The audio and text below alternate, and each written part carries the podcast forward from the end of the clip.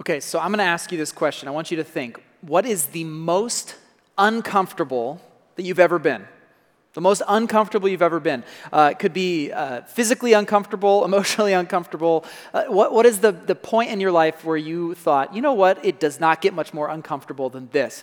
Uh, I'll tell you, for me, it was when I was in South Sudan this was, I don't know, seven years ago, I guess. Man, time flies. I used to run a nonprofit where I was traveling around the world and I was writing about, you know, the local church and writing about injustice and, and what God was doing to combat injustice around the world. And so I was in South Sudan and it was pretty much miserable, physically miserable. So I was staying in this small little kind of cinder block house. I had a room to myself, which was nice, but it was about 90 to 95 degrees and very humid all the time indoors at night. So I at night I had this little thin foam pillow. I had two of them and I would literally sweat through the pillow every single night and have to swap them out throughout the night. I barely slept more than a, an hour at a time before I had to like roll over to the dry part of the bed because I was constantly sweating and I would get up in the morning and I would bathe with murky tepid uh, river water from the White Nile River and it was very gross. And that was my uh, that was my day-to-day experience. But then on my very last night in south sudan uh, you know i had you know mosquito netting up and things like that.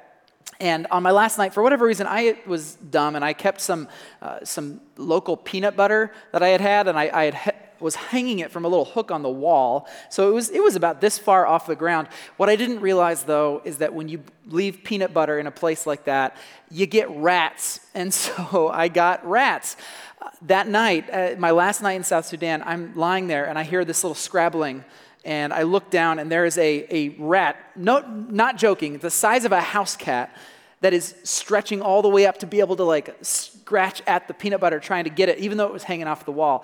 And as I'm lying there thinking, oh no, what am I going to do? I look up and I see a silhouette of a giant house cat sized rat up in the window. He turns, he looks at me, and I realize, just as he does, that he's about to jump. And he jumped right onto my bed, and I'm freaking out, and I'm so hot and sweaty. And uh, I eventually went and I slept in another room that night because I was not about to fall back asleep. So, that was the most uncomfortable I have ever been in my entire life. That room in Gudele in South Sudan, outside of Juba, or uh, yeah, anyway, long story, but basically, I know what it's like to be uncomfortable, and I grew up as a picky eating, comfort loving couch potato, so believe me, this was quite the uh, journey to get me to that point. So, what was your most uncomfortable moment? I ask that because when we look at the book of Philippians, which we're doing today, uh, it's important to remember that Paul, he wrote this book while he was in prison. And I'll talk more about that in a moment, but it was a very uncomfortable time for him. And yet he had a mentality about his experience, about his, his like what he was going through that frankly uh, is pretty important if you're going through a very challenging or painful or difficult time of your life. The only reason I was able to exist in South Sudan is because I knew I had a bigger purpose, right? I had a bigger reason for doing that. And uh, Paul's the same way. And so that's what we're going to talk about. So, if you're just joining us, we are doing a BYOB series, Bring Your Own Bible, and we're looking at the book of Philippians. If you haven't watched the initial message, I gave a big setup to the book itself, to the letter to the church in Philippi. But there's one thing I want to remind you of, so I'm going to go back to my map that I showed you last time. Am I over here this time? Yes, yes. Nice, nailed it. See, I'm learning how to do this whole eye contact with the camera thing. So, okay, this is the uh, photorealistic map that I brought last week, and there are really just a, key, a, few key places to understand on this map. Um, Philippi is the city that is uh, where Paul first planted a church in Eastern Europe. It's the first European church uh, that we know of that Paul uh, helped to plant. And that church uh, is the church that he's writing a letter to uh, from prison. Now, this prison could have been potentially in Rome. Eventually, Paul does end up in, in prison or house arrest in Rome, and ultimately that's where he is executed. And he did write some letters from Rome, so it's possible that he could have had that been uh, the place where he wrote this. Uh, but it's also possible that he actually had a time of imprisonment in Ephesus. And my personal opinion, and I agree with. Uh, N.T. Wright, who's a theologian or, or historian, New Testament scholar, he believes that Paul wrote this letter from Ephesus.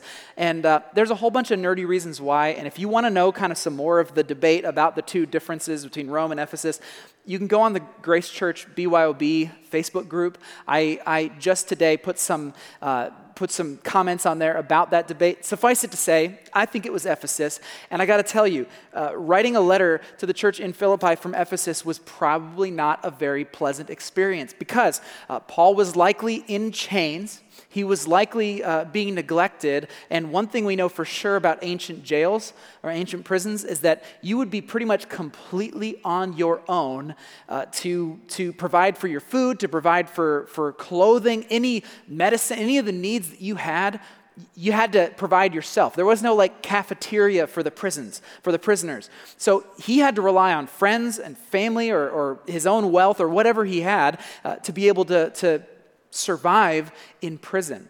And this is where the church in Philippi comes in because when they heard that Paul was in prison, they got uh, one of their own, a guy named Epaphroditus, together with some, he got some gifts, some money, probably maybe some food, clothing, we don't know, some stuff together, a, a care package for Paul. And he traveled all the way to either Ephesus or Rome, and he brought Paul this care package. And it was a deeply meaningful thing for Paul to receive this gift. It was a powerful uh, reminder of just how much the love there was between Paul and the church in Philippi. And Epaphroditus uh, got really, really sick when he came. Uh, he almost died, according to Paul. Epaphroditus almost died when he brought Paul this. And I'm, I'm going to just use my imagination and think that when he was spending time hanging out in this uh, giant rat filled, you know, prison that Paul was living in, chained to the wall, that Epaphroditus picked up some kind of a respiratory disease. I don't know. That's my imagination. But regardless, he almost died. And ultimately, Paul wants to say thank you to the church in Philippi, to continue building into them. And so he sends Epaphroditus back to Philippi with the letter that we have in our Bibles. And that letter says thank you, but it also says what's really on Paul's heart, both about how he's living in this world and how he feels about prison, and also what he wants the Philippians to understand and grow in uh, as they continue to follow Jesus. So let's look at what Paul has to say about his imprisonment, because, like I said before, he has a very interesting mindset.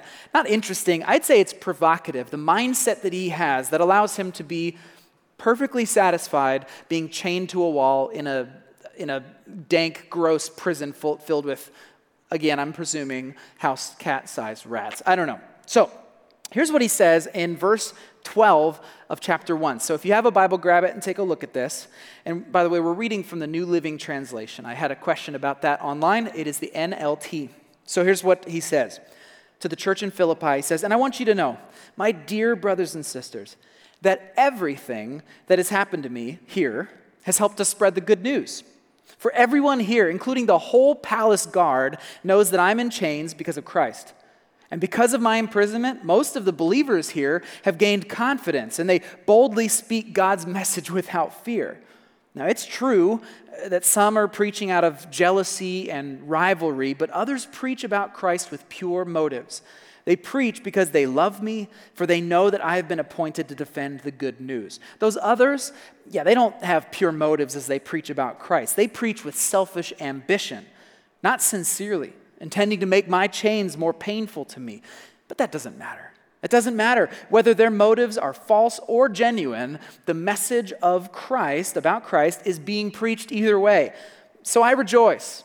I rejoice, and I will continue to rejoice. For I know that as you pray for me and the Spirit of Jesus Christ helps me, this will lead to my deliverance. Okay, so let's stop right there. First of all, Paul's mindset when he looks at all that's happened to him, he says in, in verse 12, everything that's happened to me has helped to spread the good news. And if you know anything about Paul, you know that he really wants to spread the good news about Jesus. That is his whole reason uh, for, for all the hardships that he endures, all the beatings and the imprisonments and the shipwrecks. And he goes on and on elsewhere talking about just how much he's experienced. He does it all because the good news of Jesus needs to spread. Uh, but he says there's these three kind of examples of why even being put in prison has been a really great thing for that. First of all, he says, uh, Everyone here, including the whole palace guard, knows why I'm here. So the people who are guarding him, now they're aware uh, of Jesus Christ. They're hearing this message. Now, they may, not, they may not necessarily believe it, but they at least know about it. And then he says in verse 14, uh, because of my imprisonment, the believers have gained confidence. So the local church, they saw Paul boldly going to prison for what he believes, and they said, hey, if he can do it, well, then I'm going to do it too. I'm going to preach with boldness. So it was already having an impact there. And then this one is so interesting to me because he takes a lot of verses to talk about this. He talks about these uh, other people who are preaching with selfish ambition to try to make his chains more painful for him. So I'm a little bit confused as to exactly what that would be. It's possible that this could be some of Paul's sort of usual suspect enemies that he's always fighting against. And basically, there, there's this group of people that everywhere he went, they would always seem to show up right afterwards and preach a gospel that was different from his. They'd say, Yeah, yeah, Jesus is the Savior, but if you want to get his salvation, you got to become Jewish. You got to get circumcised. You have to follow the law of Moses, etc. And Paul said, No, no, no. No, it's by grace that you've been saved. It's not about works, it's about grace. So it's about belief. So it's possible that the people who are preaching Jesus out of selfish ambition are, are taking advantage of Paul's imprisonment to get out there and spread their version of false teaching. Um, and that's probably a likely explanation, but there's also something else I thought about. I thought perhaps, perhaps it was not Christians at all who were preaching about Jesus to make Paul's chains tighter. Think about this. Imagine like some local officials who know just how subversive Paul's message is. They know that Paul's going around uh, preaching about a gospel that is not very friendly to Rome because it's very anti imperial. Maybe they were going around just trying to stir people up to make them angry at Paul. Maybe they were going around saying, Have you heard about this guy, Paul? This guy, Paul, he is literally preaching that Caesar isn't the Lord. He's saying, no, there's this, this random guy, Jesus, that got crucified, that he's actually the Lord, that he's the Savior. Huh? Can you get a load of that? We should probably keep him in jail or something like that. So you can imagine those people are going around, if that's the case, they're preaching out of selfish ambition. They're just trying to keep Paul imprisoned. But on accident, they're going around preaching about Jesus as the Savior, that Jesus is the Lord. I don't know. Regardless, Paul's very happy that it's happening because he's like, you know what? It's all because I'm in jail. It's great. So, okay, that's his mindset. He's able to be, be satisfied knowing that, that the gospel is being preached. How is he able to have that kind of a mindset? Like, what, what is going through his mind to be able to be so okay with his terrible, terrible circumstances? Well, I think the, the answer boils down to the way that Paul saw the world. And it really kind of boils down to this he looked at the world and he looked at his life and he understood it is not about me. It's not about me. That is as simple as it can get. That was his mindset. It's not about me. So he's able to be completely satisfied with, with what's happening to him. And I think this really comes down to his mindset about who Jesus is. If you look over at chapter 2, and we're going to talk more about this next week, uh, he says to the Philippian church, Look, you've got to have the same attitude that Christ Jesus had. When you look at your life, you need to look at it the way that Jesus looked at his. And then he goes into this beautiful poem and he says this Though he was God, though Jesus was God, he did not think of equality with God as something to cling to. Instead, he gave up his divine privileges. Or the literal Greek there says, he emptied himself. He emptied himself and he took the humble position of a slave and he was born as a human being. When he appeared in human form, he humbled himself in obedience to God and died a criminal's death on a cross. Therefore, God elevated him to the place of highest honor and gave him the name above all other names, that at the name of Jesus every knee should bow in heaven and on earth and under the earth, and every tongue declare that Jesus Christ is Lord, to the glory of God the Father. So he looks at Jesus and he says, okay, if Jesus Christ emptied himself and he's God, then why wouldn't I do the same? Why wouldn't I empty myself? It's not about me, right? So if I'm going to be in prison, then great. As long as the message of Jesus is spreading, I'll do whatever is necessary. Let me, let me stop right there and ask you this. When you look at your life, you think about your own decisions, your own relationships, your, the way you spend your money, the way you spend your time. Can you honestly say, it's not about me?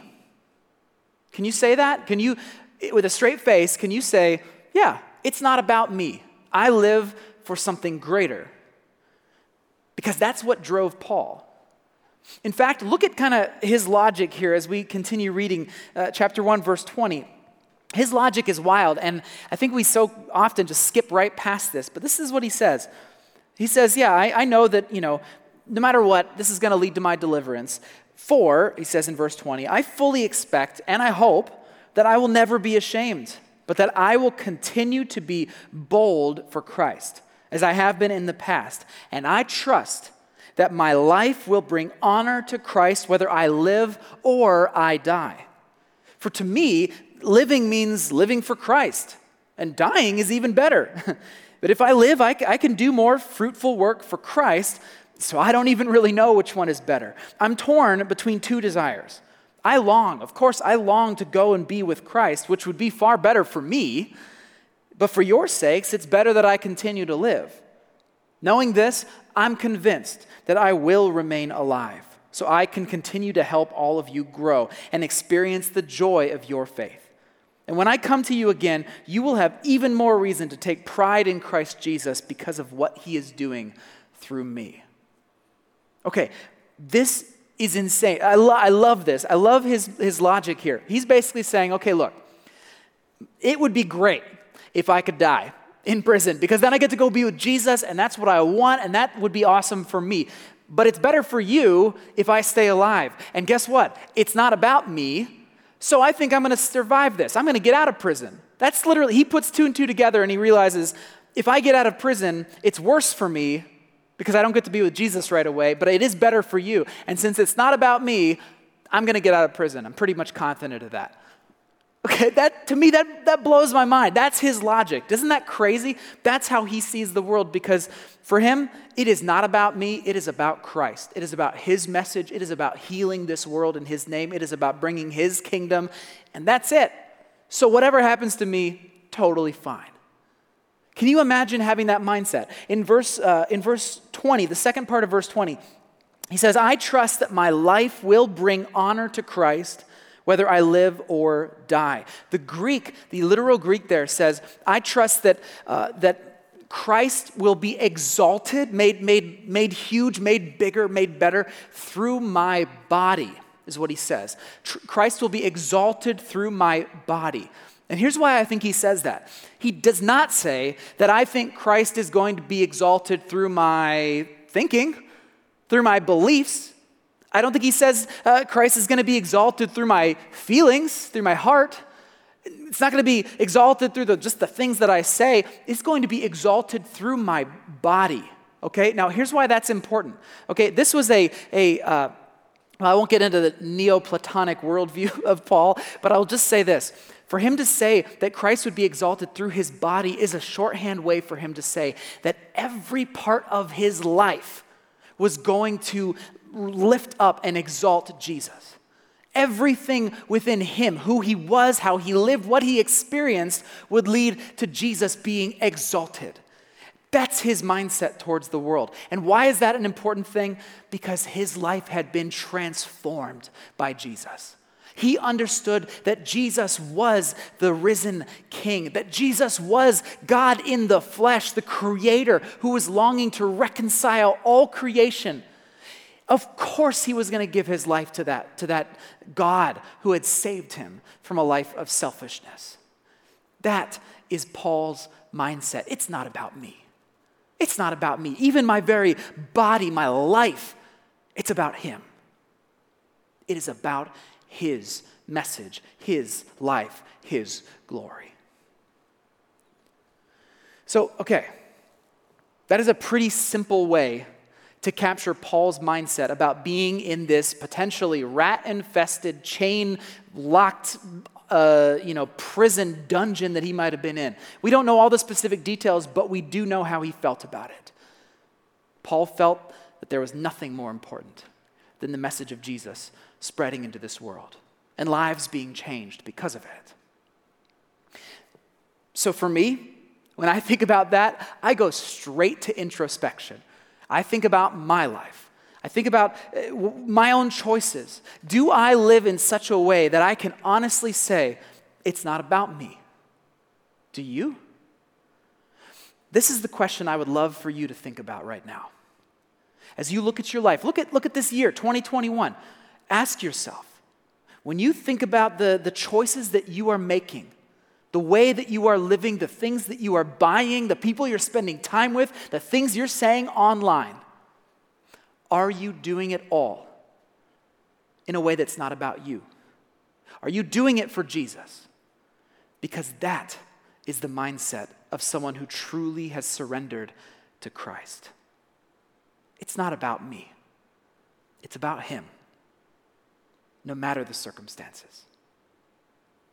That's my challenge to you. Think about that. Pray about that, friends. Is it about you or is it about Him?